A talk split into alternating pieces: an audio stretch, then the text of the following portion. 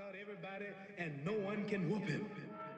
Only last week, I murdered a rock, injured a stone, hospitalized a brick. I'm so mean, I make medicine sick.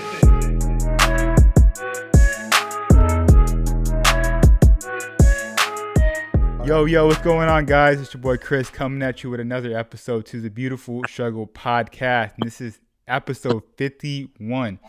And if this is your first time tuning into the Beautiful Struggle podcast, this is a personal development and a business podcast. And really, my goal for this podcast is to empower you guys to live the life that you deserve. All right, so with all that being said, we have another guest on via Zoom. Uh, my guest today is an entrepreneur and a financial advisor. Uh, welcome, Jonathan Fisher. What's going on, bro? What's going on, Chris? Thanks for having me, brother. Absolutely, absolutely. Thank you for coming on the podcast. I really appreciate it. Uh, before we get into uh, your background and, and your story, I really wanted to ask, you know, how are you doing during this quarantine recently? I know we've been we've been on this thing for a while now, but how has it been affecting you, affecting business? Yeah, man. I mean, honestly, this whole quarantine thing is new to everybody, so it's all about Right. adapting. Um, with me personally, um, being in the wealth management space, um, it's a bit, it's a bit, it's been a bit difficult as far as dealing with clients and you know Mhm. uh, everything, uh, especially given the market uh, with this pandemic, it's been pretty choppy. Mhm. uh, and, and uncertain at, at times. So uh, it's been an adjustment period. But one thing that I would say is that uh, you know there's no better time to actually you know perfect your craft than in a time of crisis. Right, right. No, that's really good. Um, so yeah, man, let's let's let's dive into it. You mentioned that you're in the the wealth management. You said wealth management, wealth wealth building space. What was Wealth, the term wealth you management, wealth, wealth, wealth management, wealth, wealth building. Wealth management. Yeah. Yeah. So, uh, We have both. We have clients on both ends of the spectrum that have wealth and are looking, you. um, you know, for us to manage that wealth and you know transition it. That wealth. And we also have uh, clients that are in that process of building wealth as well. Got you, got you. No, that's good. Um, so we can just dive into, you know, you growing up, you know, Jonathan Fisher as as as a young man, um, you know, um, and, and take us through your journey and your story to becoming to where you are right now. Yeah, man. So, uh, you know, and I listened to your podcast. Uh, been listening to a couple of the episodes. You know, prior Appreciate to it, coming on. Um, you know, similar to one of your guests in the past. Um, uh, I grew up. I grew up out in Los Angeles, uh, Inglewood to be specific. And I, you know, my upbringing was a little bit different. You know, my family, we weren't, you know, uh, well off, or you know, Mhm. we're about, you know, middle class. I mean, just depending on how you how you want to, you know, your perspective. You can Right, say right. between lower to upper middle class, and it's it's all based on your, you know, your perspective and how you grew up. But uh, definitely um, a bit different. We grew up, uh, me and my brother, uh, two years younger than me. Uh, like I said, growing up in Inglewood, we both went to private school. So that was a little bit uh, different than, you know, um, most kids growing up in the area. And my parents, you know, that was one of the decisions they made early uh, as far as, you know, what they were willing to sacrifice to have, uh, you know, put me and my brother in a better position. So, uh, you know, growing up, uh, you know, from kindergarten through 12th, we actually went to private school. Uh, my brother did about, you know, one and a half years uh, at a non-private school after, you know, my parents moved out of the inner city. But uh, for the most part, um, that was that was a challenge because, um, you know, even though I was in the the you know the inner city where, um, you know, a lot of the population we don't really have the resources that you know you would see out in suburbia.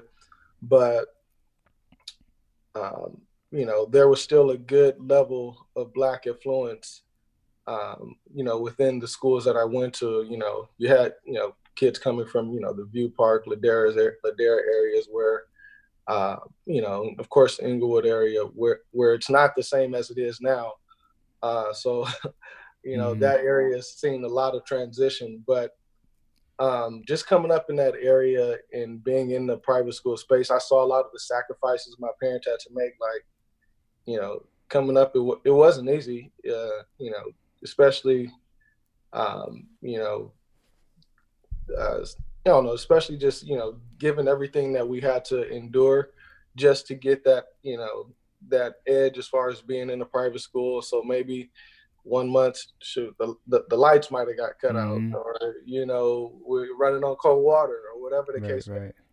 So we got the, we got the cable hooked up to the mm-hmm. neighbor, uh, you know, cable. That's how we get cable for the, for the month. But I mean, that's, that's just real, man. Um, mm-hmm. You know, you do what you got to do to make those, um, you know, you make those specific decisions and sacrifices for your kids. And, you know, mm-hmm. I, you know, I think it was a, it was a blessing in disguise seeing uh, what it was, seeing what that sacrifice actually had to, you know, seeing mm-hmm. what that sacrifice was for my parents and seeing how that played out for me and my brother.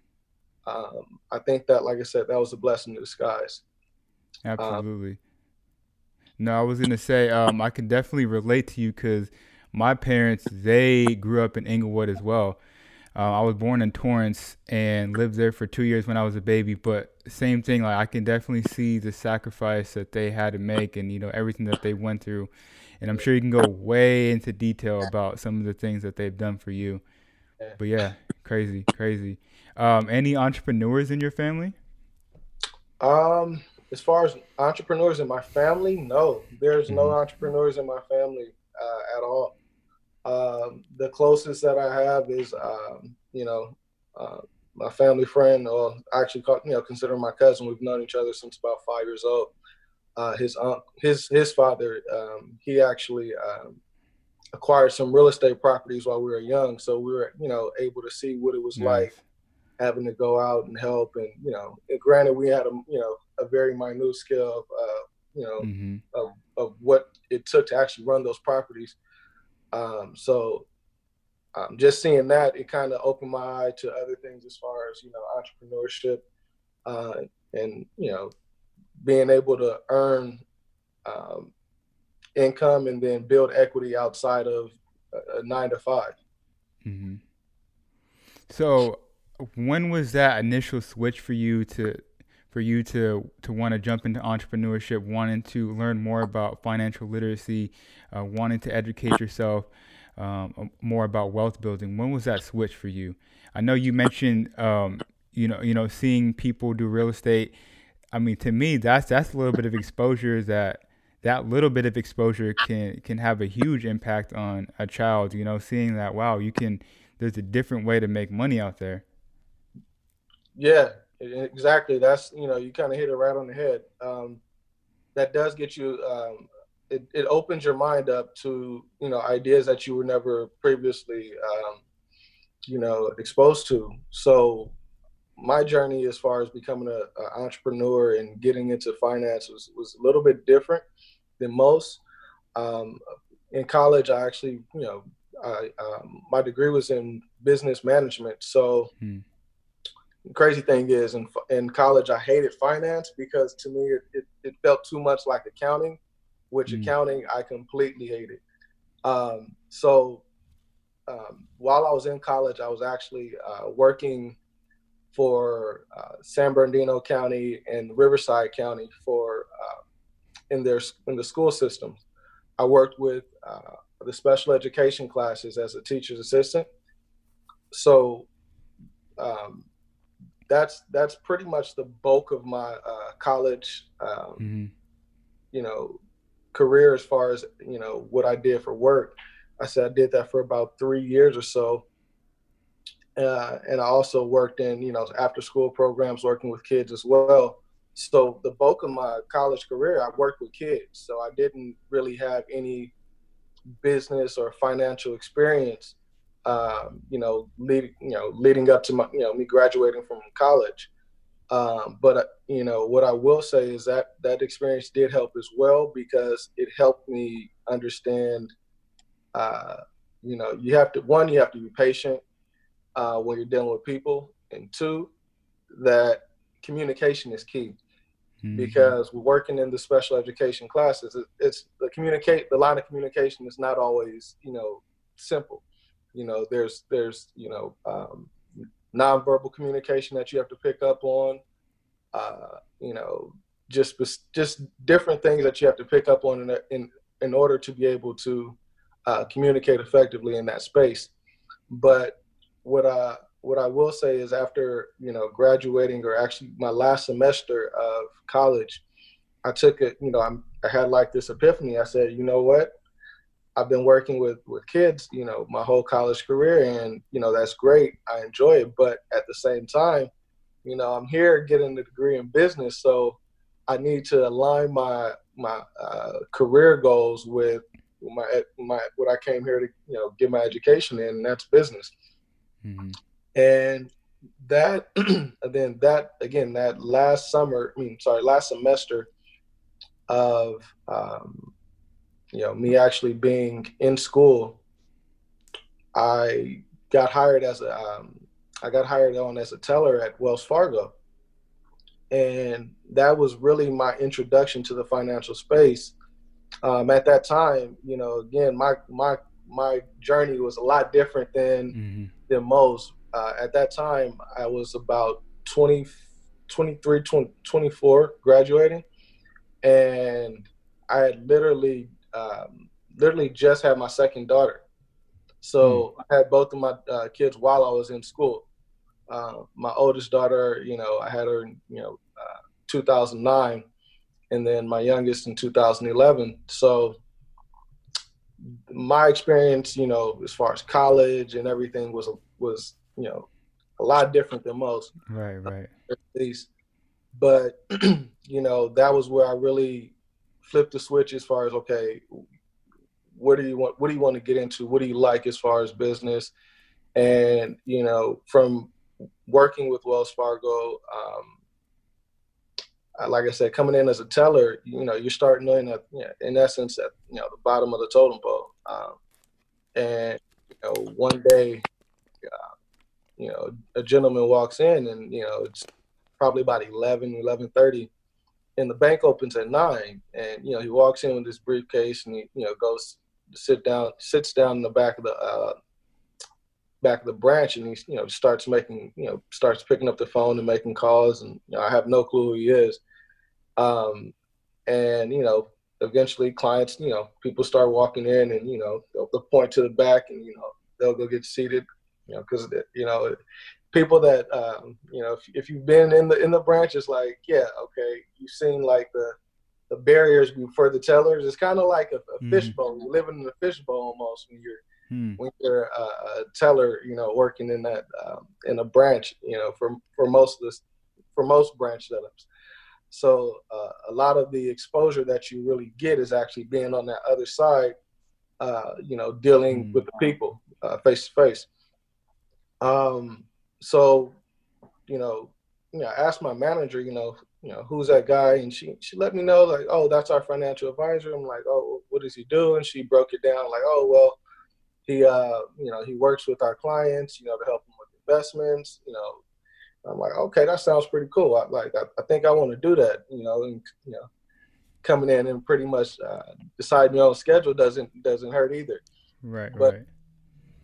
you know from there that's what i really you know i kind of you know went down a rabbit hole as far as you know trying to figure out what i could do to actually enhance my skills you know, to someday uh, achieve that status or achieve that, uh, you know, that type of career. Um, you know, and it's it's crazy because um, as I, you know, matriculated through my banking and finance career, you know, I, I I um, got into a lot of different things in business banking. That was one of the things that I actually dove into uh, immediately uh, as I became a banker, which didn't take very long. As soon as I uh, as soon as I graduated, I went full time and became a banker.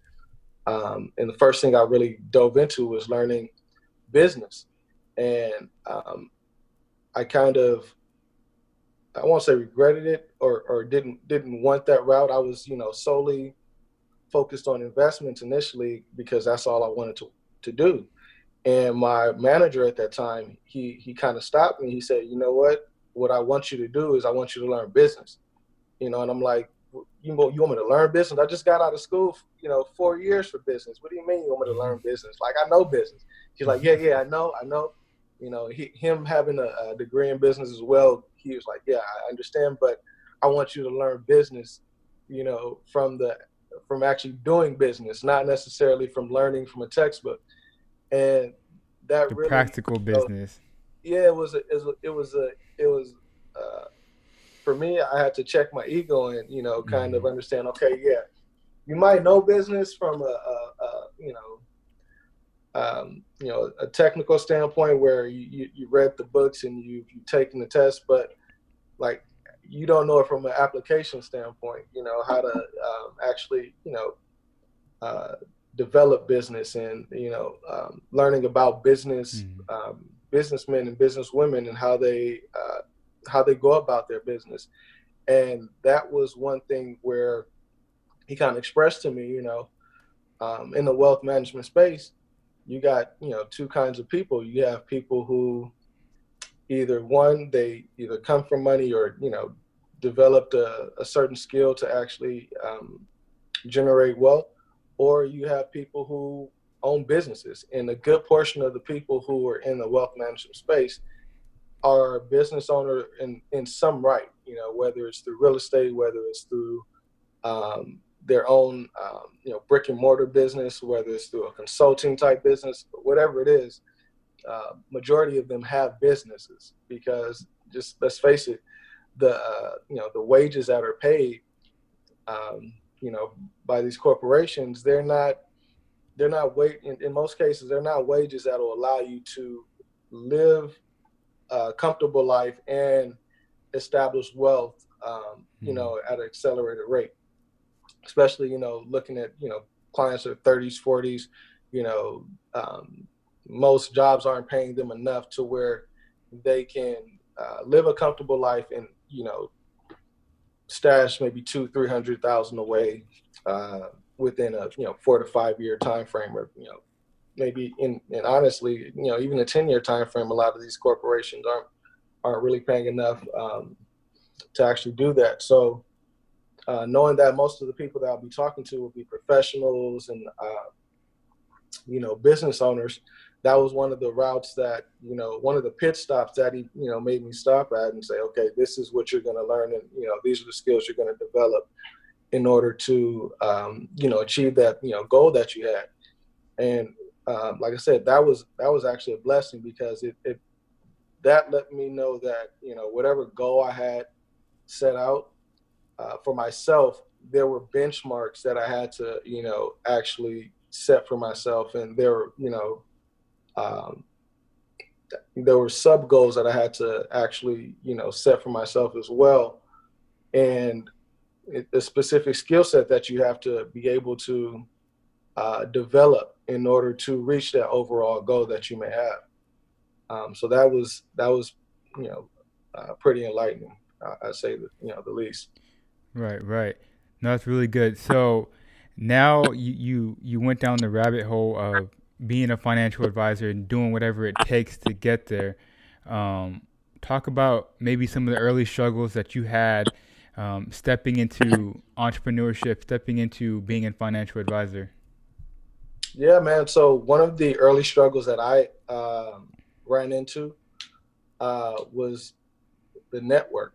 Um, Hmm. You know, granted, you know they say your network equals your net worth. So my network growing up in uh, you know Inglewood, California, and I went to actually went to as far as the schools I went to. I went to my like I said, my college career was crazy. I started off in Long Beach, ended up transferring to UCR, and finished over at uh, Cal State San Bernardino.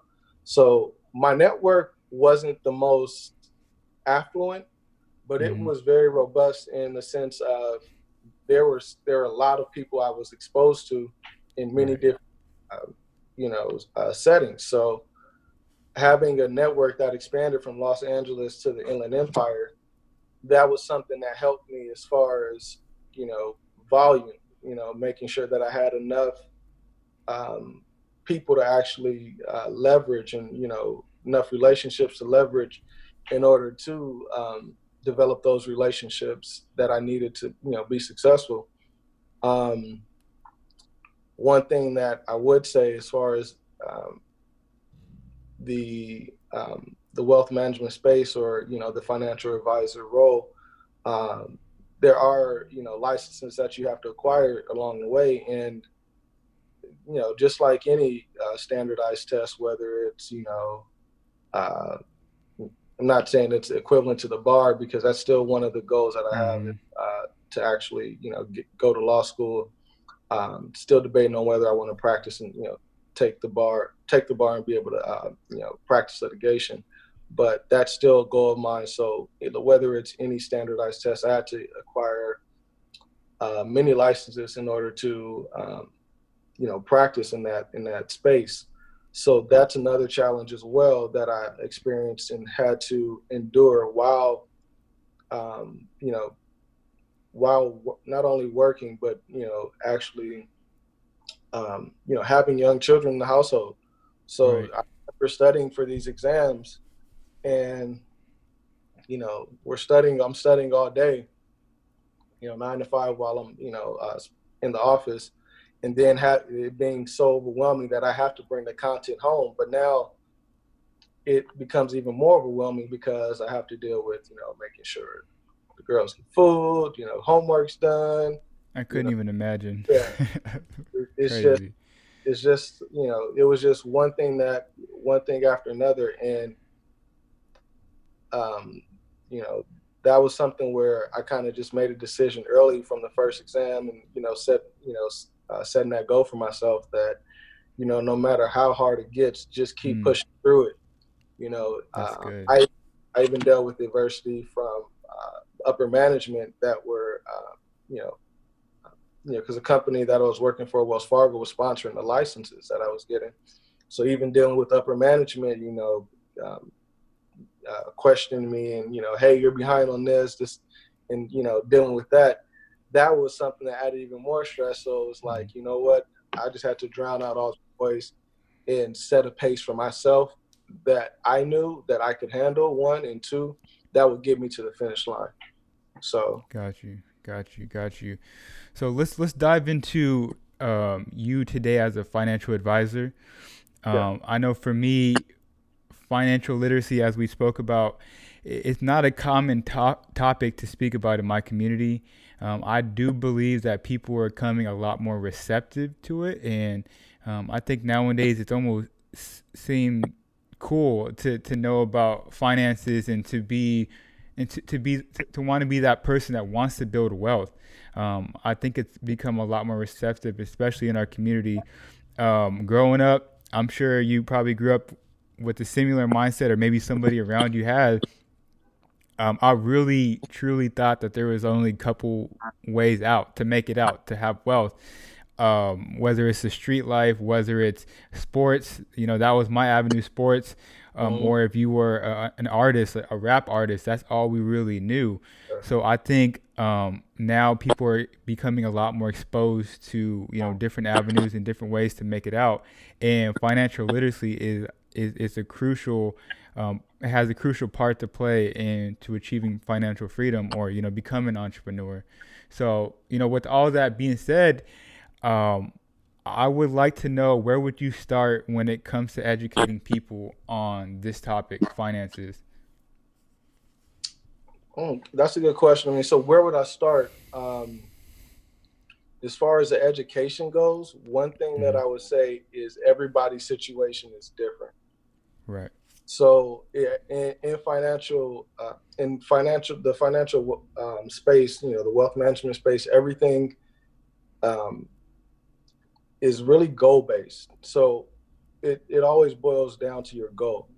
Um, so your goal may be to, you know, buy a house in five years, or you know, um, someone else's goal may be to uh, be able to retire within the next 10 years or you know be able to set aside x amount of money for the kids college it, it, it all boils down to the goal and it's it's more so of a reverse engineering process. We establish a goal in mind, then we actually understand what we have as far as materials, so and resources that we have available. So, you know, okay, do you have a 401k? Do you have healthcare? Do you have you know these types of insurances?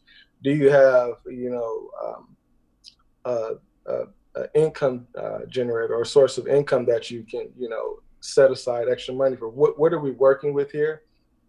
Um, you know, what's your what's your family dynamics? You know, um, do you have kids? Do you have a spouse? Are there two incomes? So there's a lot of different variables that um, you have to take into consideration, and you actually build that, you know, that um, I guess that roadmap you know, mm-hmm. to that specific goal based on what you have and what your goal is and the benchmarks that you're setting in between those in between those two uh, points um, and utilizing and maximizing the resources that you have available to you in order to you know get to that specific goal so um, and again i know you mentioned that it's not um, hasn't always been a popular thing it's it's it's not and to this day i mean i still find myself you know uh, trying to preach from the mountaintop, and you know, mm.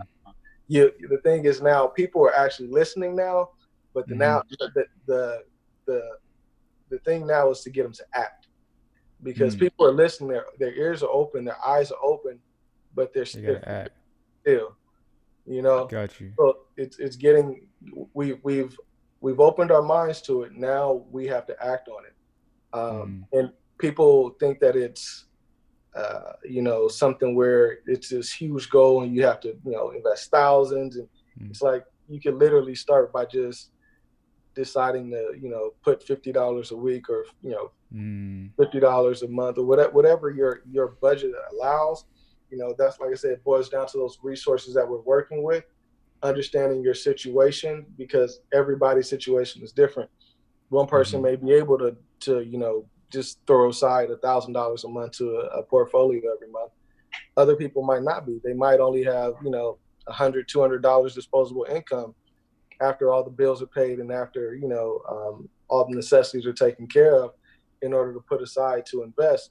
So knowing which knowing yourself and knowing your situation is really important when when it comes to actually setting those goals because you have to be realistic. If you're setting mm-hmm. a goal that's, you know, way too way too out of proportion to what you currently have, I mean that's not a problem. But the thing is, okay, if you're setting this goal of putting away a thousand dollars a month, but the disposable income is only you know five six hundred bucks, cool. That's a goal that you have, but what are we going to do to generate some more income so that way mm. you're not net you're not net negative every month trying to invest, or you're not late on the bills every month trying to put money away to invest. Um, why do not to cut you off? Why do you think it's taken us so long to be at a point where now we're listening? You know, why do you think it's taken us so long? Is it because we're just naive, or we just wasn't exposed to it? What What was it? What do you think? Yeah, Ex- exposure is a big thing, and edu- yeah. and um, you know, education is another thing. You know, this is not things. These, none of these things are things that they teach you in school. So the fact that uh, we don't get exposed to this, you know, from K through 12, and in, in you know most cases, um, even in our uh, college courses, most people aren't exposed to these things. That is one of the biggest problems that we we see, especially in our community, where majority of us don't come from that, so we don't get to see uh, mom, dad, uncles mm. meeting with their financial advisor, going over their portfolio, checking in on their real estate property uh, you know, running that business. We don't get to see that in most cases. So what we see is mom going to work, dad going to work, or mom going to work for mom and dad because dad's not there, whatever the case may be.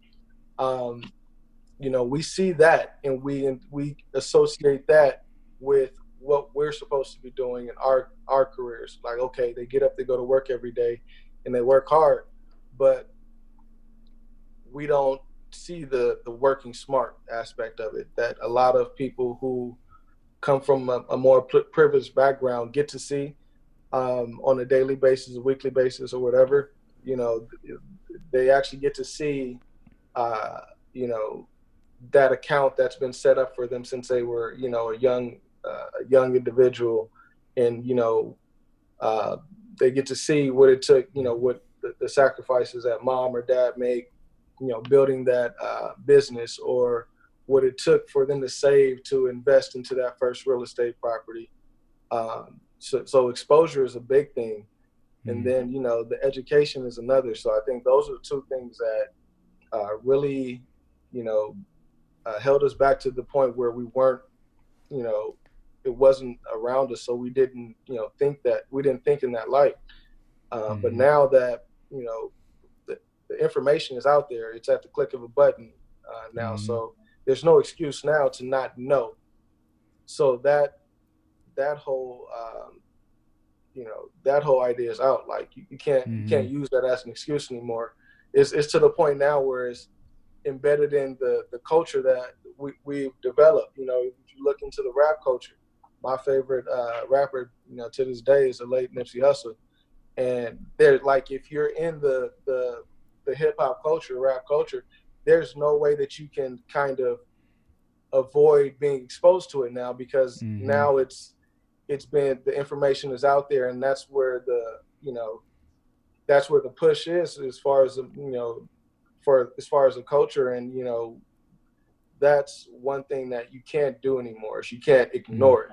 So even though you can't ignore it you can still choose to not act on it. And that's right. where we're at now is getting people from okay you have information yeah knowledge is power but applied knowledge is more powerful. Mm. so we have to apply it no that's really good um I mean, Nipsey Hussle was one of my favorite artists as well, and he's he's uh as, as well as like Jay Z, you know, a couple guys that always speak about financial literacy in in their music, and a lot of times it goes over people's head, but for the people that hear it, like you said, um, applied information, applied knowledge is um, obviously it's better than than you just letting it go over your head, you know.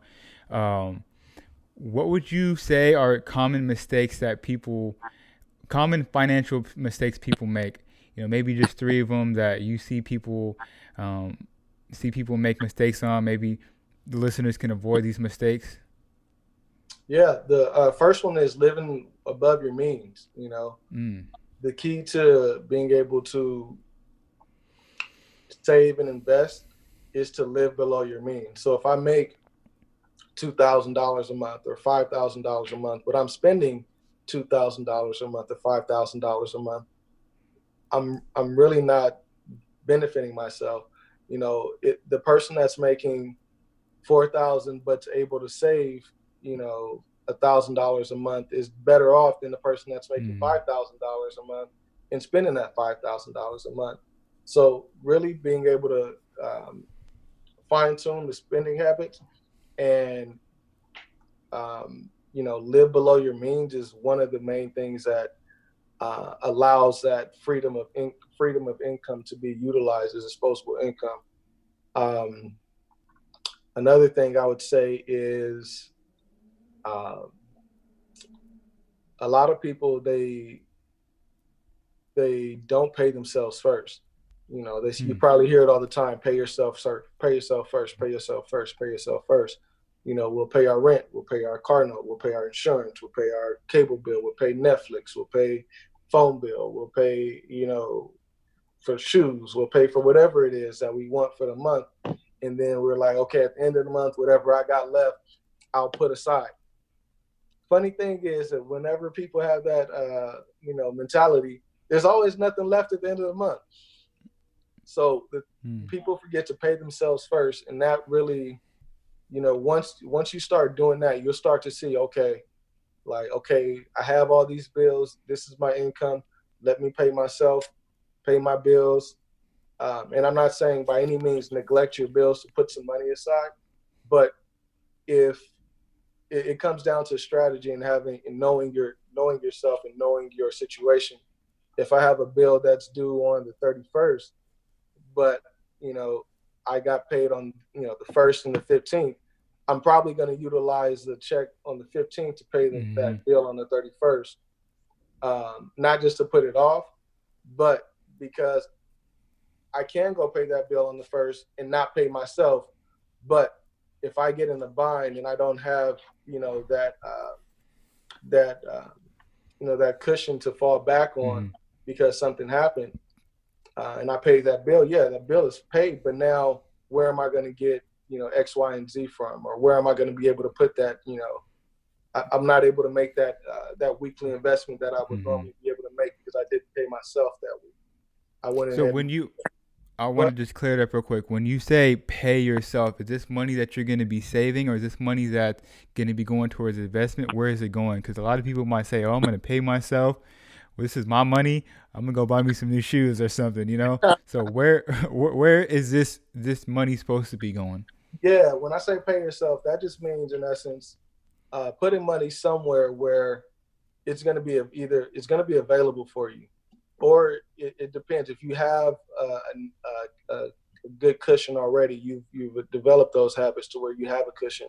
That money can go straight into the investment because mm. you don't have to worry about dipping into that money um, to meet the bills or to meet these monthly expenses already.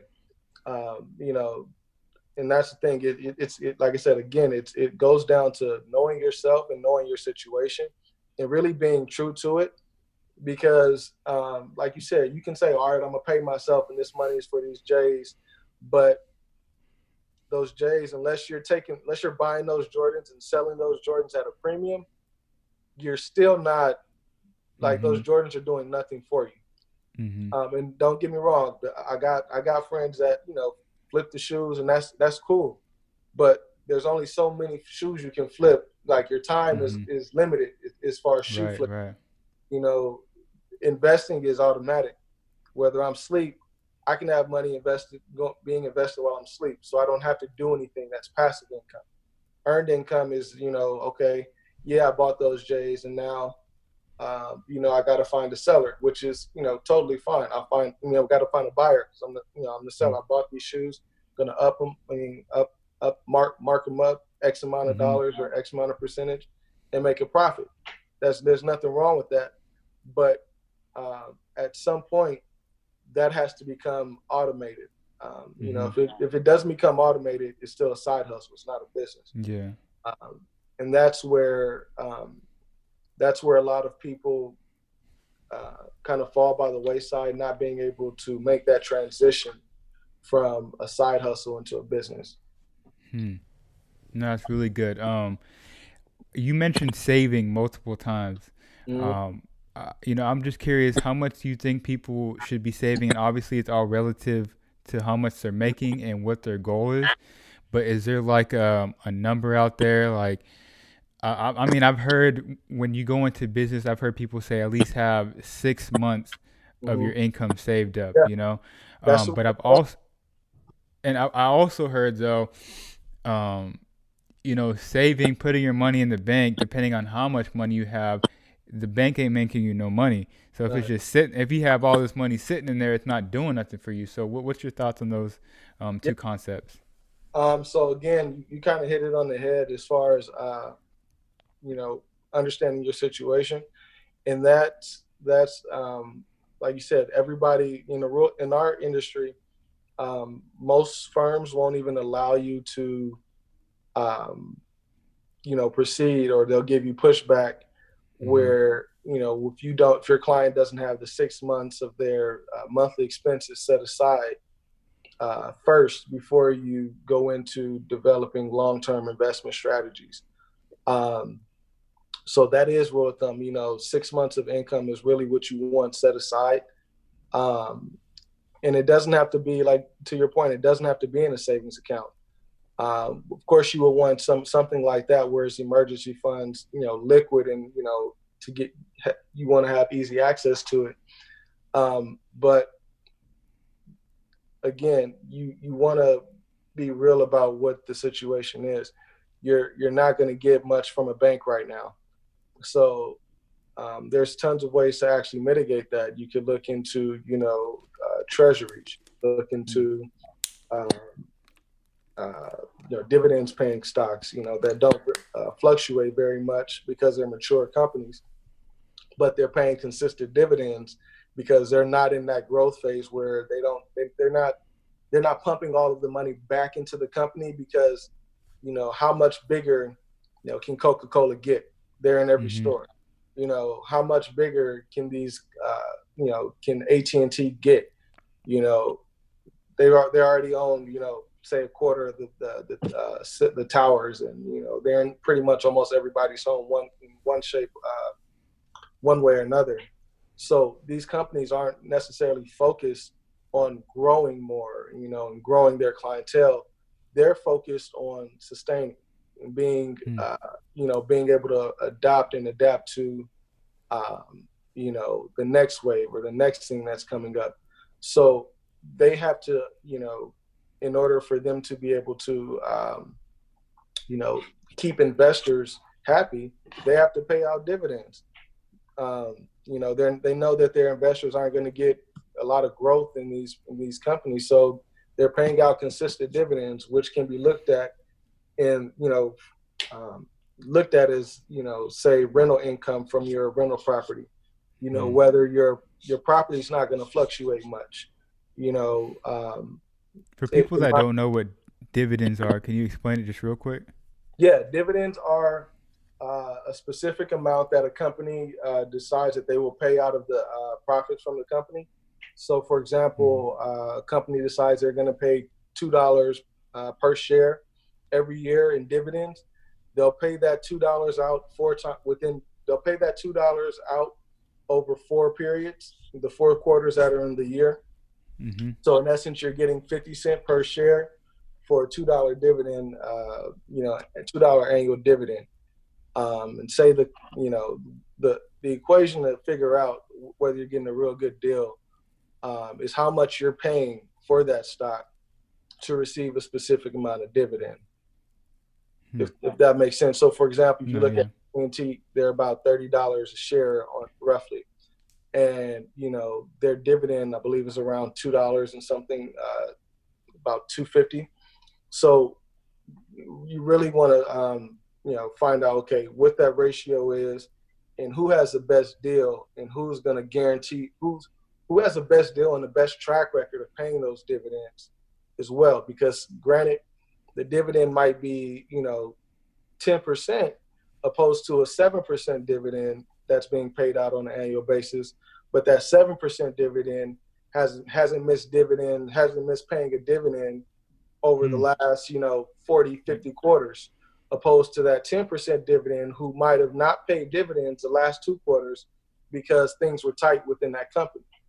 Mm-hmm. So um, there's a lot of different variables to take into consideration, but if you're not acting on anything, your money's mm-hmm. sitting in that savings earning 0.01%.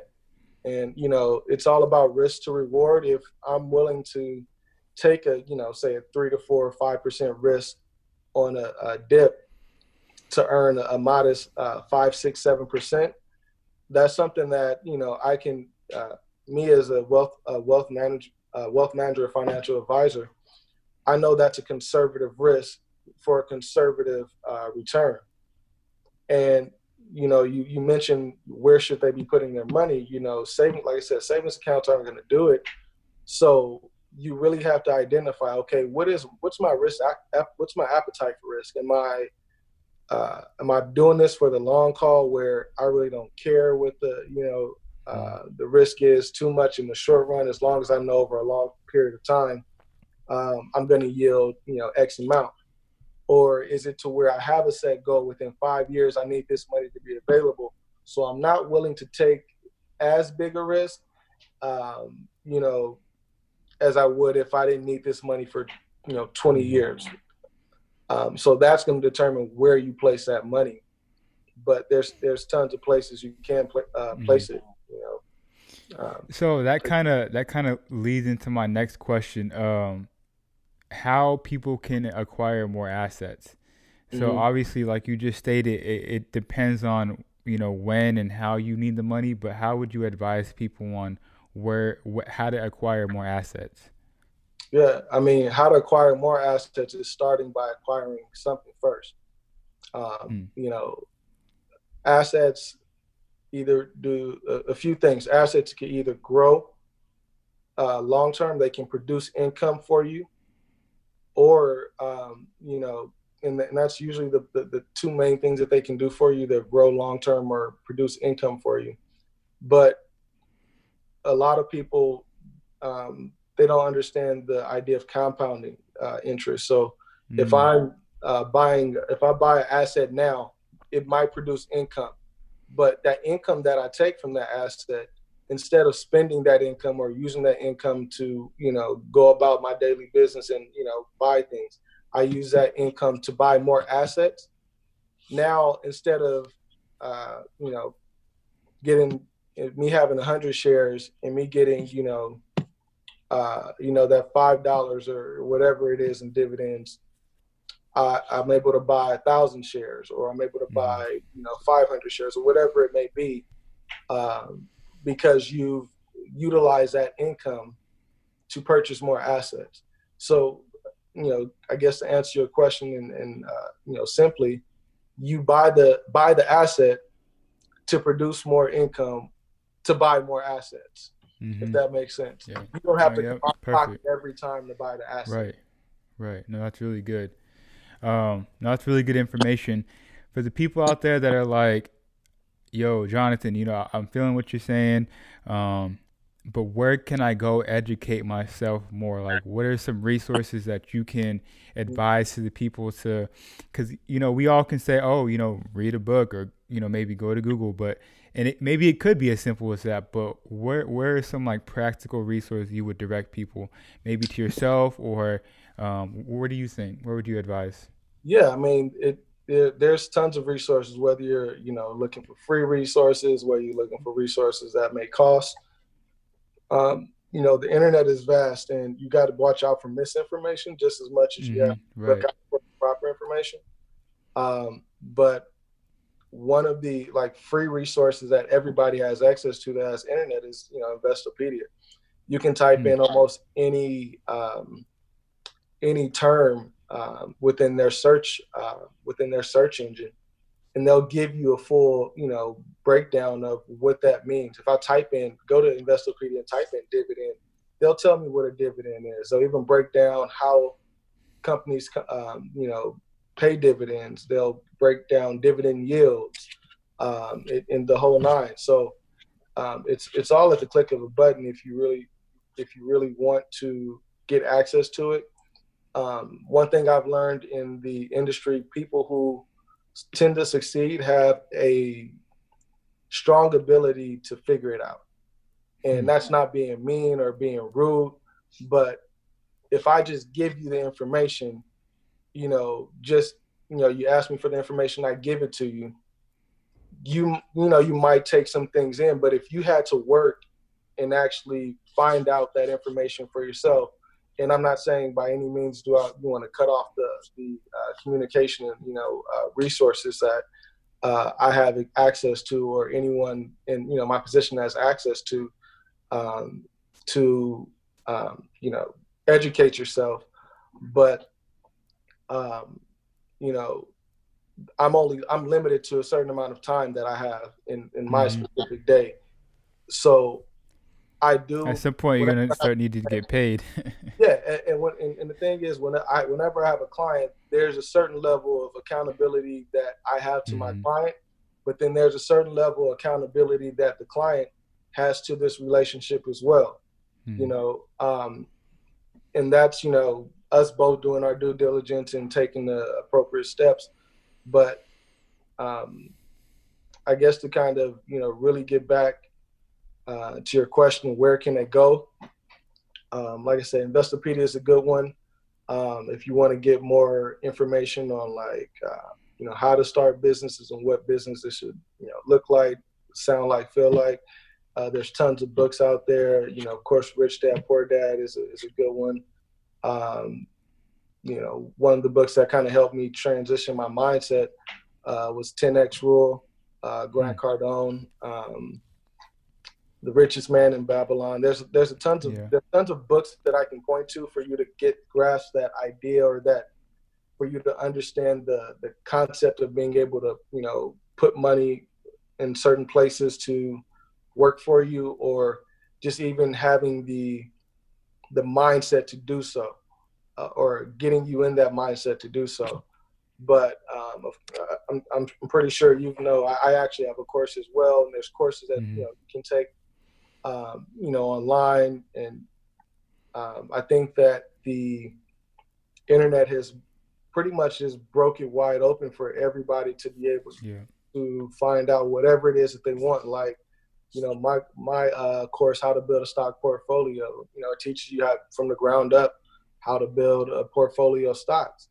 Um, mm-hmm. You know what to look for as far as your, um, you know what to look for as far as investment opportunities, where you can start, what investment strategies. So, uh, and even breaking down the basics of what investing is and what it looks like. Um, you know, there's there's tons tons of courses. You know, you can t- you can mm. pretty much type in a course on you know type in anything you want to learn how to do, and there's a course for it. Whether it's YouTube, whether it's uh, I'm not sure if I'm pronouncing it right, Udemy or U- Udemy or I'm not sure how you pronounce uh, it. UD. No, I think I've heard. Y, okay, okay, okay. Uh, Gumroad. Um, Gum, that's yeah, Gumroad. platform that that my course is available on. Um, even my one of my one of um, our well, well you, you, know Juan as well. He's, he's yeah yeah yeah Juan. His own uh, platform, Melanins, uh, mm-hmm. for you know um, black and brown um, uh, entrepreneurs or black and brown mm-hmm. Uh, instructors that are uh, mm-hmm. you know uh, putting their information that they have out there into a course and a platform for them to you know get exposure and you know put their resources and knowledge out you know, to the people who who need it. Um, so, you know, there's tons of places you can look, mm-hmm. but again, the, the, the, due diligence is it really comes uh, comes into play when you know you're vetting out. Okay, do I want to choose this course over this course, or honestly, take them both. Right. Get, get right. the perspective of the you know of the person over here who's doing this as well that's as the, pers- the person that's doing this, because one person might have something to say that might spark one idea and someone else might have something to say that might spark another idea and you need both of those specific ideas to actually uh, you know implement your specific strategy or your specific plan mm-hmm. of action so um, i'd say don't limit yourself in that right mm-hmm. you know there's tons of free information there's tons of information that uh, you know that isn't free that's going to cost you something but mm-hmm. don't be scared or afraid to right into yourself, into your knowledge, because that's right, what propel you into whatever space that you want to be in. Is being able to get from where you are now to where you want to be by acquiring the information and skills that you need to get there. No, that's really good. That's really good, and we can we can really start to wrap this thing up. I did want to um, ask you a couple more things. Um, mm-hmm. This one is a little off topic. I wanted to ask about your your daughter's lemonade business. Um, I think it's super dope that she's doing. I just had to ask, man. Um, was it her? Was it her idea? How did this come about? Um, I just think it, it's an amazing thing that um, I'm sure you're teaching your daughter how to be an entrepreneur and how to be independent and yeah. how to really go get her own. Do you want to talk about that real quick? Yeah, man. Um, she actually um, she actually started that business when she was she she's 10 now she started about six, seven years old. Um, mm. About seven years old, she's been she's really been going in with it. Um, she actually went to her mom and you know asked you know what can you know you know she wanted to start a business and she asked her mom could she start a lemonade business and you know um, her mom being you know supportive like she is she you know she really um, kind of just went you know full throttle mm-hmm. with it. Um, she right. started um, you know, selling them out of mason jars, and then from there coming up with you know the right bottling she wanted to use, the right marketing she wanted to use, mm-hmm. and you know it it really kind of just took off from there. Um, the one thing that um, I'd say as far as you know my relationship with her as far as to her business, I try not to uh, put myself in the business too much. Um, again, mm-hmm. mom does most of the operations, um, and as far as like you know the funding and everything, that's you know that's something that she she works with. Uh, she works with her a lot uh, on as far as understanding. Okay, this is your um, this is your cost. This is your, you know, Mm. this is what your, uh, you know, your profit's going to be based on your cost. These are the things that you have to do to actually, um, you know, gain more customers or, uh, you know, put yourself out there and earn, um, you know, uh, become visible within the, the community. Mhm. Um, but I guess my relationship more so is being a, a, in a in a sense an advisor, and you know we bounce ideas off each other all the time. Um, you know, she's actually giving me ideas for my business. I you know give her Wow. ideas. For business. So understanding that it's not my business to run, but my job to teach her how to run a Mhm. business. That I think that's one of the main things that um, help her as an individual and you know as an entrepreneur that she knows that okay uh, mommy and daddy aren't going to do it all for me but Mhm. you know they're going to be there to give me the things that i need in order to succeed and she's been very receptive with taking ideas and you know running with them you know um, you know whether it's you know trying to, to come up with different you know flavors or come up with different uh, ideas for marketing. You know, she's uh, she's you know very bright girl, and um, you know she's always looking for the next thing and the next thing and the next thing.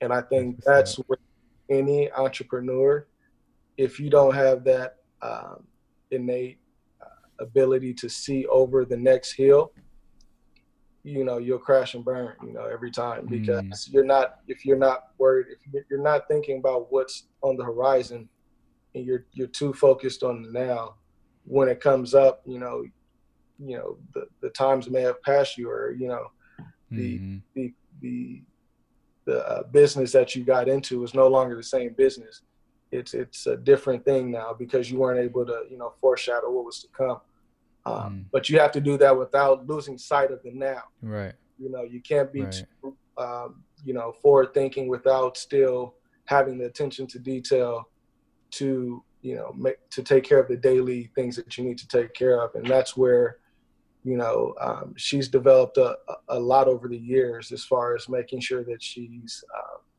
you know, keeping the schedule, um, you know, working it within working it within to her own schedule because she, you know, she's a kid, Mm. so Right. she Right. has to go to school. She has to do her homework. You know, she's involved in extracurricular activities, dance, cheer, things like that. So, um, really um, fine tuning herself and being disciplined um, enough to, you know, have the time management skills um, that are necessary in order to actually run that business. Um, is something that she's been growing and learning um, how to do over the years, and you know, me and mom are very proud of her and very supportive. Yeah, absolutely. You know, at the end of the No, day, yeah. like it's her business. You know, so yeah. I try to be as hands off as I can be, um, but still make sure that I'm there to give her insight and you know uh, advice as far as um, you know what she should be Mhm. looking out for, um, how to you know, um, I guess how to best hmm um, take advantage of the situation she's Yeah. in. Right, right. No, that that's that's beautiful. That's a beautiful thing, man. Um, and for those of you out there, this isn't a lemonade stand on the corner. She got a website fully branded. You know, wifey and I, we definitely want to pick up some stuff and support. Um, and I'll, I'll put her her link in the description of this podcast so people can check it out. But Awesome. hey, we can wrap this thing up. Absolutely, we can wrap this thing up. What um, usually I like to have my guests um, leave the audience one last piece of advice. It can be finance related, it can be entrepreneurship, life related, but one last thing, and we can just end it on that. Um, man, the one thing I know you've been you've been giving a lot of great advice the whole. I need just one more thing, you know. Yeah, that's no problem. The one thing Yeah, that I yeah, yeah. advise anybody, um, whether it's you know a business that you're trying to pursue or a goal that you're trying to pursue, is always bet on yourself. You know, so Mm. many times we we we let people tell us what's attainable, what's you know what's not. Be willing to you know drown out the noise. You know, set your goal and work towards it. You know, you know tirelessly, and you know be willing to invest in yourself you know whether it's putting you know x amount of money aside into you know your goal um, on a, consistent basis, or you know, devoting a specific amount of time every week, month, whatever to your specific goal. Be willing to invest that time, that money, that energy into yourself, because you can invest into the the company that you're working for. And granted, you should do that if you you're in a position where you need uh, that income to support your dream. But please don't neglect to invest that time, that money, and those efforts into yourself and your your goal. So that's the um, best advice I could give. You know. Boom! Uh, I love it. I love yeah. it. I love it. Um, do you want to leave any? Want to let the people know about some some places they can follow you? Um, you know, website, any anything you want to promote? I know you have a course out. Let the yeah. people know. Yeah, of course. You guys can follow me on Instagram uh, or Twitter, The Investor Nupe. Um, and I'm pretty sure, Chris, you'll probably put it, drop it in the. Uh, yep. Everything. The, Everything. You'll pin it to the um, the uh, episode, but yeah, the Investor Nupe. All the information's in my bio. You know, not only do I have access to my course, How to Build a Stock Portfolio, but if you you know you go you click the link in the bio. There's tons of resources that you can find from, you know, uh, how to trade options, how to be able to actually read charts, um, mm. how to build a business. You know, there's tons of resources, and as a financial advisor, that's one thing I take pride in is, uh, you know, being able to be a, a, wealth of knowledge and a resource to, um, you know, my clients and people that just want information. Uh, you know, for their uh, for their betterment. So, love it, love it. All right, well, John, I really appreciate your time, and it's your boy Chris, and I'll catch you guys next week. I done tussle with a whale. I done handcuff lightning, throw thunder